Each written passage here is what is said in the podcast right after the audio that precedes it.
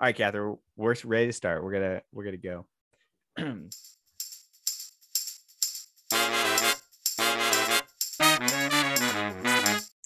Welcome back to Deals and Scams. This week we have a very special episode where we are going to read out your reviews and have some drinks as we do. I'm Sandy. I'm Owen. And I'm Wayne. Up on our first review. Wow. Wow. Exclamation mark. April 21st, 2022. 5 stars. These guys are adorable. Oh, wow. Really? Thank you, unnamed commentator. Thank you. We think you're adorable, too. Was that Mark Cuban? Did Mark Cuban leave that review? It was actually his brother, Bark Steuben. Oh, yeah. Did they have different last names, even though they're brothers? Yeah, they're actually half brothers. It's a complicated relationship. That's super complicated. I mean, they're half brothers, but they originally had the same last name, but then they changed it for business reasons. Oh, they love business. For tax evasion, actually. Yeah. All right. Everybody take a drink. Take your drink. Are we gonna count down or say no? You just go. You count down in your head. Yeah, you go. You gotta say ooppa, ooppa, loompa. Okay. Okay. All right. Oh my god. Alcohol is strong. Yeah, I guess a very cheap alcohol is no good. Okay, so my deal. I'm bringing in the deal this week. So my deal is professional critic reviews. So this week we're talking reviews, as I'm sure you can tell from the title. It's reviewed. And I'm bringing in critical reviews, right? Now, I actually have some reviews, professional reviews that I got done from major outlets for our podcast. And I wanted to surprise you guys with these, right? So I got one from Vox. Holy shit. Oh, cool. Yeah, no, wait, is this real? Vox reviewed us? Yeah. So it says, I wish there was a slur for podcasters. That's all they wrote, which is pretty depressing. Dude, did Ezra Klein write that? Yeah. He did write that. I was Ezra, please write this for us. But I got one more to share right now. Okay. I got a couple more I could bring in later down the line. And this one is another not so nice one, but it says, my editor won't let me use the C word, but if I could, I would use it to describe these guys. And that's from the AV Club. Holy shit, dude. I thought it was pretty fucked up. That's pretty fucked up. It's nice that they reviewed us at least. I know. Like, yeah, honestly, no. Yeah, all press is good press. Yeah. And you know what? That's fair, right? Yeah. Like, yeah. You know what? I guess it is fair, Wayne, honestly. Wayne was an hour late to our recording tonight. So, I mean, yeah. Okay. So, but Sandy, you're bringing in a deal here. Yes. Yeah. So my deal is that ultimately, I guess I'm supporting what these people have to say. Because I do believe that professional critical reviewers are a deal. Now, I think that like maybe that sounds obvious, right? But I feel as though we've recently, with like movie criticisms particularly, we have moved towards an extreme democratization of movie reviews, right? Which on the one hand, I think can be good because it's like, yeah, more voices out there. That's rad. But I think it could also lead to a sort of audience consensus or a consensus that an audience review is genuine and unbiased and like in some way true, whereas a critical review is in some way false. I mean, like, do you know what I mean? Like, I feel like, do you guys know what I mean by like a little bit audience? I mean, audience reviews are true. Like the aggregate of how people score movies is like when a critic reviews a movie, like the only bias you see in their review is like their own biases, whereas people think like, oh, an audience review is unbiased, this is what like the majority of people think, right? Well, you know, the audience review is just like the sum of all of our biases. And I think like the Rotten Tomatoes effect has like a contributed to that, where like I think like these days people, it's so easy to look at like a site like Rotten Tomatoes and get like a number. And it's like, well, this is how, and that's a way we kind of validate majorities, as if like the majority opinion is the best opinion just inherently. And I feel like that's kind of weird for when it comes to art, you know? Yeah. I mean, I definitely understand what you mean, or like the idea that one very thoughtful voice can be a lot more meaningful than just many voices shitting. Yeah, exactly. Like saying, yeah, exactly. But I mean, it's not even necessarily that voice is more knowledgeable than like most people. Ultimately, I think like critics are just they're just people, you know. It's like they don't have any special training or knowledge. And I think that, but I think that it's consistency. To me, that's the big thing, right? Consistency. Because so you, yes. What was the reviewer who's the reviewer who you love? So I introduced you to Drive My Car. I absolutely love a reviewer at NPR. NPR has a lot of good reviewers, I will say. And basically I listen to all their movie reviews because they have a short segment each week where they have a few critics talk about the movies that came out that week and whether they liked them. And one reviewer has kind of always stuck out to me for putting a lot of thought and effort into his work, and that is Justin Chang, who I had read a few of his reviews, and he had there's a few different movies he's pointed me in the direction of. One of them is Drive My Car, which I absolutely love. The second I saw that review, honestly, just not even the fact it was by Justin, but just the way he wrote it immediately convinced me. Right. Which is kind of an interesting power to be able to convey with like some kind of empathy what the movie did, you know? You have to translate that to another person to get that person to watch it. And that's not an easy task, I think. Yeah. Like, well, what's up? What were you going to say? I mean, if a review is an argument to watch a movie, I mean, it's difficult to get anyone to spend 2 hours doing anything. Yeah. The fact that, you know, someone wrote a review that made you watch a 2-hour movie, I think it's just a testament. Well, yeah. And I think like that kind of ties into my second point, which I'm kind of skipping my first point. But look, my second point about reviewers is that like, if you're paying someone to do something, they're going to put more time into it. Like literally these reviewers have to, by the constraints of their job, put in more time than the average person to think about a movie, you know? And it's like, I wish I could get paid to think hard about movies. Like, that's awesome. I think that like, that's a very compelling prospect to a lot of people. But I think for that reason, it's like, I think it's easy to just write up one line on Letterboxd and give it like a score from 1 to 5, but it's pretty difficult to really sell someone on a movie, you know? That's not easy. Yeah. Well, okay. Here's a question for both of you. So in the acclaimed and fantastic movie Ratatouille, which we've all seen. Oh, yeah. Classic film. Ratatouille. Love that movie. Yeah. So one of the lines in Ratatouille, you know, the central thesis, one of the central thesis of the movie is anyone can cook. Anyone can cook. Yeah. But here's a question. Good accents.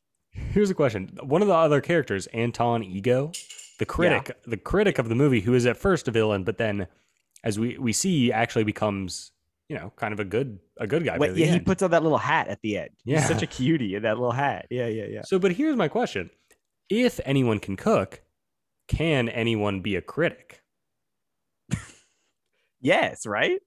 Okay, because I agree, yes, but then... Actually, I think we should look at folk wisdom here. Yeah, okay. Folk wisdom would tell us, everyone's a critic.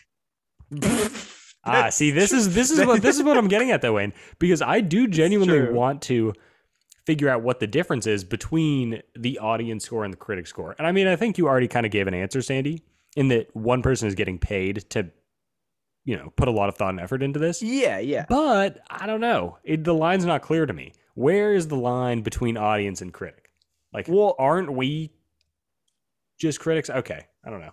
But I mean, look, these are some good existential questions. And ultimately, I think Wade is right. Like, there's nothing fundamental like differentiating audience scores and critic scores. I think the real difference is consistency, right? Which I touched on before. I think that the way to properly utilize like a critic, in my opinion, is to like follow them specifically. Like find someone you like or find someone you respect and who you think can talk intelligently about stuff, and then like trust their reviews, you know? And I feel like you can't really do that with like an audience score or a single audience member, because it's like, well, a single audience member, unless they're your friend, maybe you trust your friend's reviews, but like some stranger on the internet, you can't be consistent with, you can't consistently follow up with.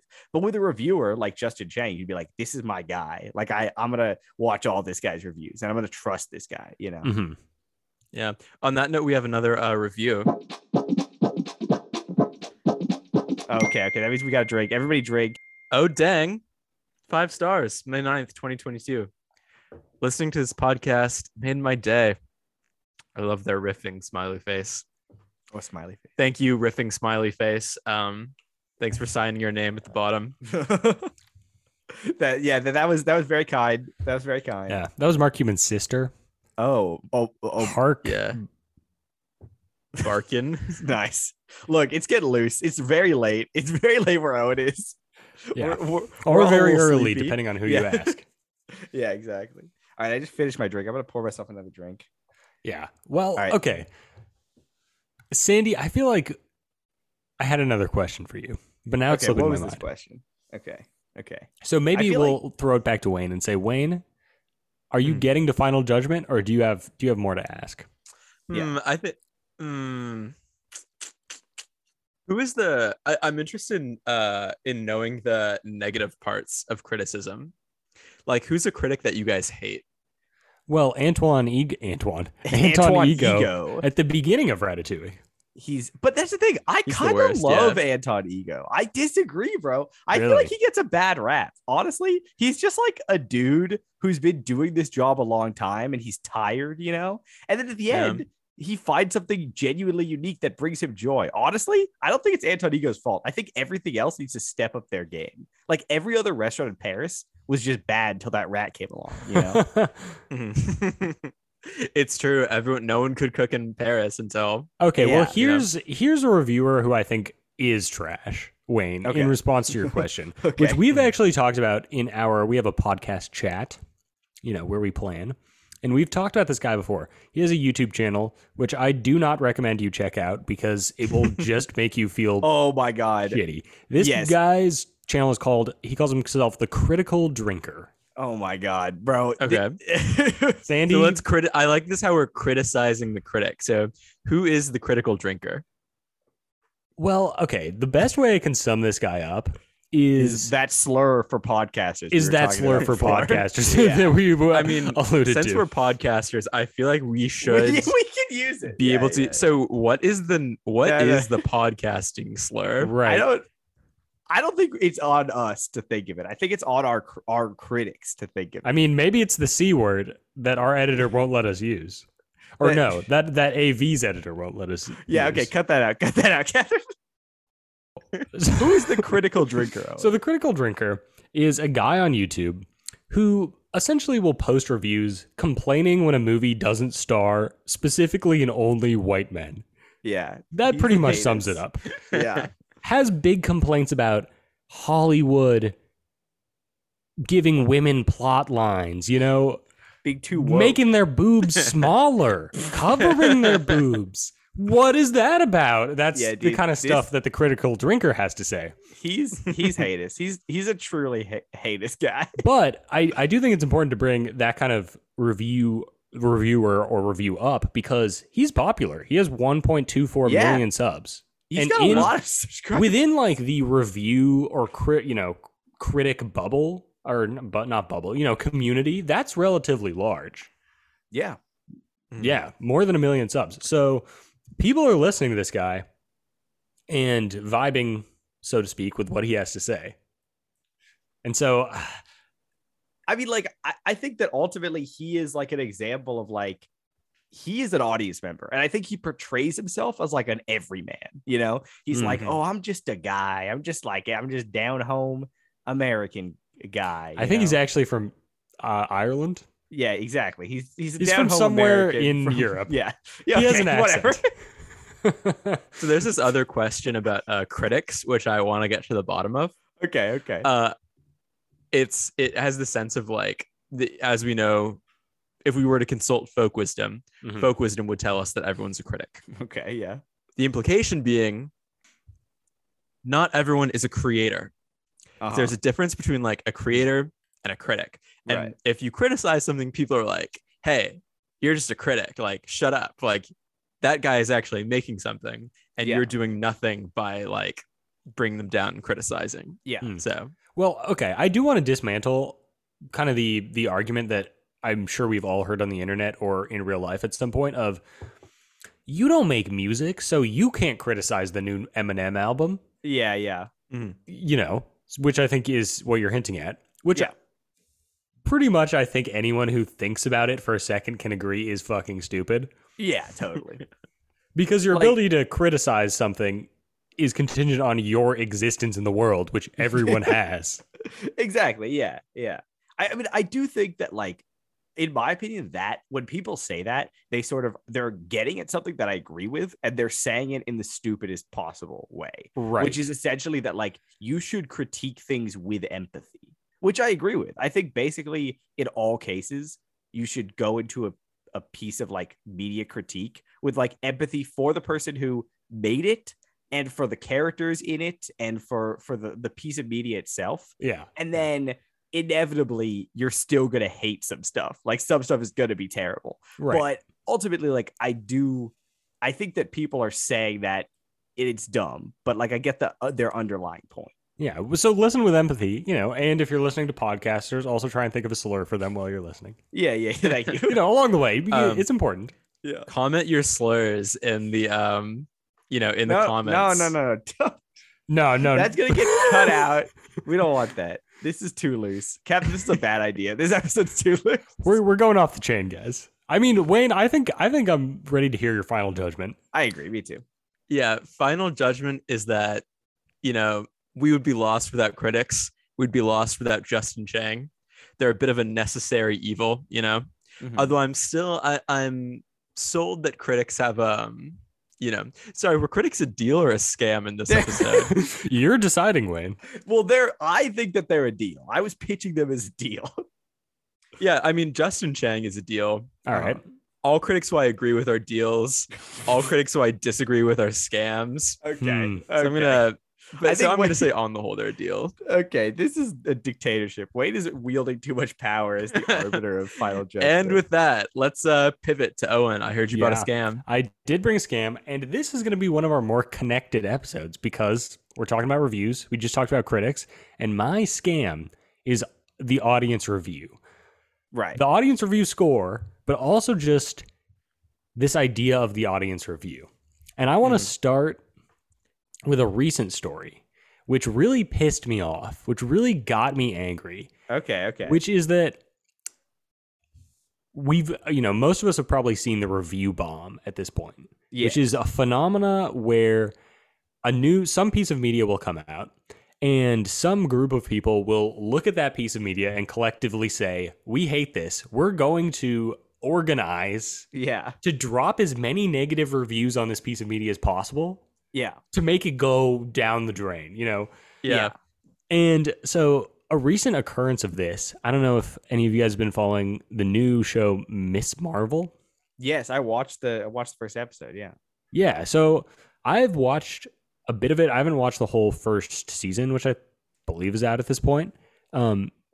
And, you know, a few of my friends have watched it.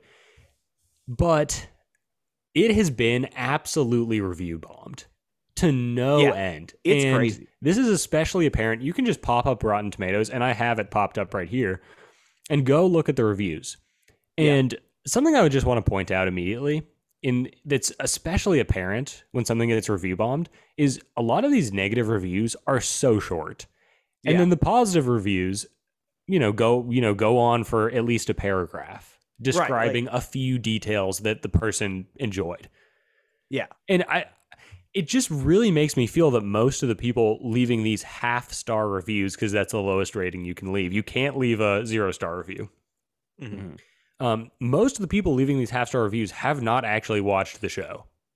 Yeah. And that makes me so fucking mad because, look, talking about empathy, a lot of the people in the show are young. The main actress is fairly young, and I hate that. I hate that these young, specifically people of color, making something that isn't necessarily the traditional Marvel thing are just getting shat on in this awful way by people who probably haven't even watched the show. That pisses me off. Because I did watch the show. So I read like one good review of it from somebody who I was like, yeah, I trust this person, you know, like I'm going to go seek it out. And like, it's really fun. Like I genuinely look, I think the thing is like, you could usually fairly safely assume that like I feel like whenever there's a review bomb, it's always like racism is involved somewhere, like you know, like or sexism, you know, combination, or some kind of like deep-seated prejudice that causes people to go out and just like leave a half-star review. You know, it's ridiculous. But I don't know. I just don't understand how you could watch the first episode of that show and still be like, I get not liking it. Fair enough. You don't like it. You don't like it. Whatever. But I don't see how you could go out and be like, this is incompetent and I hate this and this is terrible. Like, I think that even if you're like, yeah, it's not for me, I didn't like it, you have to acknowledge that it is in some ways competent and therefore doesn't deserve a half-star review. And then like, here's the other thing though, Sandy, that I think we, you know, collectively need to just get on board with, which is that not all media is made for everyone. And that's totally fine. Yeah, you know, definitely. And they're I feel like specifically white dudes, specifically the critical drinker, get into this mindset. Call this guy out, where they're like, you know, kind of everything needs to be made for me. If I can't watch it, it is shit, and that is just a garbage opinion.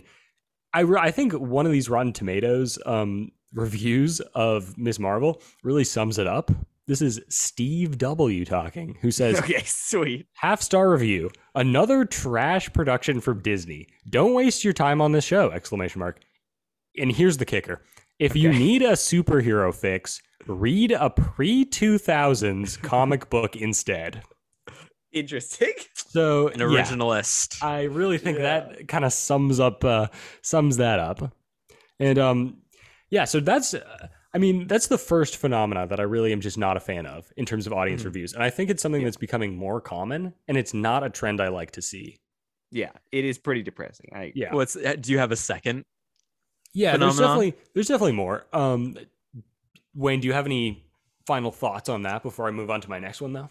Yeah. Not to give final judgment too early, but I'm totally sold on the fact that a bunch of white dudes are butthurt about the fact that like things aren't made for them. Yeah. And kind of like confusing, like being like, oh, like I'm unbiased. Like I can review media objectively. Oh, that's so funny you say that, Wayne, because one of the 1-star reviews was left by someone who just called themselves Unbiased R. Look, I'm unbiased, right? Yeah, famously. Famously. Classic thing Wayne says. Yeah. So understanding that is like, you know, maybe get some more self-awareness. Funny story, actually. Our podcast was actually review bombed. I don't know if you guys knew about this from our audience. Oh, my God. So there was actually, you know, I'm not going to name names, but there was someone who left a 1-star review on our podcast. And if you're listening to this and you left that 1-star review, you know, like, be careful where you step, you know? Mm-hmm. Look, like... don't come west of 53rd Street if you know it's good for you, you know? Yeah, we got mad. We saw that. No review either. Just 1-star review, and that was it. And that really fits into fits into what we were talking about, where all these negative reviews are like 2 words. And the positive reviews, you know, they say we're cute. Yeah. They say we're adorable. At least say we're ugly in the negative review. So, but more deals and more scams, !! I always had the sneaking feeling that the trolley problem was bogus, and these 3 confirmed it for me. Listening feels like I'm chatting among friends, .. Imagine that, .. Love the pod, , team, !! Oh, so, wow. I'll drink to that. Yeah, okay. That they called us team. That's very sweet. Yeah. But yeah, look, I'm glad we have a lot of positive reviews. But the thing is, think about that one negative review. Is that it made Catherine, our producer, upset. And so, it made me a little upset because I wanted to know. Yeah. At least tell us why. Yeah. Tell us why. We want to know. We don't like you, but we'll respect your opinion if you come to us. You at least have to make up a slur for podcasters and leave it. And it has to be at least, you know, somewhat believable. Yeah. Come on. Okay, so you should continue on that thing. So we'll get back to audience reviews. And so the second phenomena I want to talk about is in something a little bit different than Rotten Tomatoes, which are, I don't know if you guys have heard of this website called Letterboxd. Yes, I was just talking about Letterboxd. Yeah, so Sandy's heard of Letterboxd. Wayne, if you haven't heard of Letterboxd, I'll just tell you, and I'll tell our viewers or listeners who don't already know, Letterboxd is essentially a website that kind of functions like a social media platform for movie reviews. Wait, Owen, I feel like Letterboxd is a universally known phenomenon. Like, I feel like everybody knows. Like, oh, really? Okay, never mind. Oh, there you go. See, Wayne doesn't know. No, you're right. You're right. You're right. I mean, I actually learned about it recently. Oh, okay. A month and a half ago. I genuinely didn't know until I stumbled upon the Reddit for it, which contains some good memes. So look, I'm not shitting on Letterboxd completely here. It has some good stuff, but that's what it is. It's essentially a social media platform for reviews where you can have, you have a profile for yourself. You rate all the movies you want to rate, and you can follow other reviewers. I think that's the big thing, right? That's unlike Rotten Tomatoes, where you can kind of create a following for yourself as a reviewer. And there's a few other websites that kind of fall within this domain. One that's pretty popular for music, music listeners is called Rate My Music, I think. Which, by the way, honestly, I've seen some pretty bad looking websites, and this website looks awful. What, Rate My Music? Yeah, I hate to say this, but it reinforces the stereotype, which I am currently making up, that people who are fans of music don't know how to design, don't know about truly. Yeah, they have no visual skill, so they stick entirely to audio. I honestly, it looks like they updated it because it looks better than it did last time I saw it. Okay, that's fair. It still doesn't look great, though. It still doesn't look great. Yeah, no, this is a huge improvement, though. I'm looking at it and I'm like, wow, okay. It was way worse. Wow. I wish you guys could have seen it a year ago, because it was like, okay, I'm not even going to explain it. All right. So the main part of this scam is, okay, first I want to tell you guys about some hot gossip on Letterboxd. Okay. Ooh. And so that's where we'll start before I get into why I think kind of this like cultivating yourself on these websites, these social media-esque websites as a critic persona can be kind of dangerous. So here we go. This is a post on the Letterboxd Reddit by username Benjamin Skenjmans. Got it. Okay. Titled it. Top Letterboxd User Siegel Caught in Act of Plagiarism. Oh shit. Okay, so this is what we're getting to. Is like on other social media platforms, you can be big, right? So this is a top Letterboxd user who has a big following. Right. Some may know Siegel because he is one of the most popular users on the site with over 15,000 followers. It's unfortunate because this was a reviewer whom I respected and enjoyed reading his reviews, but unfortunately, I've caught him in the act of plagiarism, and his response was to remove me from interacting on the review. Okay, I'm going to skip a bit. Okay, actually, no, I'm not. I'm going to just keep reading. I just watched Mean Girls. And was reading some reviews. I read his review, which is fairly popular with about 790 likes. He goes on about how the film is actually a communist manifesto. It was well written, and you can see he takes pride in his review by reading the comment section, where he's apparently responding. He's gotten many compliments. Now, this post goes on to describe how this Mean Girls review, written by Siegel on Letterboxd, was not actually written by Siegel. It was plagiarized word for word from a YouTube video published about 7 years ago by a wisecrack YouTube channel, I guess, sub-channel called Earthling Cinema. I love Earthling Cinema. Right, so Earthling Cinema created this review in a video titled "The Hidden Meaning in Mean Girls." Okay, so they just copied the script and pasted it into Letterboxd, and that's weird. It's weird, right? But I think it actually speaks to a problem that can happen in these online spaces where the audience review is kind of the main like current social currency, I guess. Yeah, and I wouldn't really say Rotten Tomatoes falls into this category. Because Rotten Tomatoes, you don't really follow other users. You just look at movies. It's not like a social media platform at all. Right, but when we kind of like social media-fy the audience score, right, this weird phenomenon starts happening where people really care not about the stuff they're reviewing, which is the problem. Because as a critic, your whole thing is shedding light on media you want other people to see. But it suddenly becomes a contest of who has the best taste. And who can kind of like market their taste as the best taste in a way that other people want to follow. And it, in my opinion, really takes away from the art that should be at the center of the conversation. Yeah, I agree. And, yeah. And I think the thing about like commodify your taste is like, that could be, I think you could say the same thing about like YouTube reviewers, who I think sometimes can be really good. Like, you know, I mean, I think that there could be great reviewers on any platform. Like, I think there can be great viewers amongst audience reviewers. Yeah, but, even on Letterboxd. Yeah, probably. And I think I agree. Like, commodifying your taste is a weird thing. It's like, look how cool I am. Look how niche my movies are. You know, look how like I agree. I feel like that kind of misses the point. Yeah, that's a good phrase. Commodifying your taste. Yeah. Yeah, but like it's easy status. It's easy internet points. Yeah, and like I also think that like to your point, Wayne, like professional reviewers do that too to an extent. Like they also, to get internet points, they also have to commodify their taste, you know, and like present this sort of unified narrative of like what they like and why they like it. Yeah. Whereas like a person's typical experience of a movie is usually not a unified narrative. Like when someone watches a movie, it's usually like, oh, like this is fun. Like, oh, I like this part. Oh, I don't like this part. Like, you know, and maybe if the narrative succeeds as a whole, like you feel like you have a unified experience and then you can like write a positive review on it. But like, I think the truth of internet reviews is that people want to read each other's reviews. 2, certain reviews get more popular than others.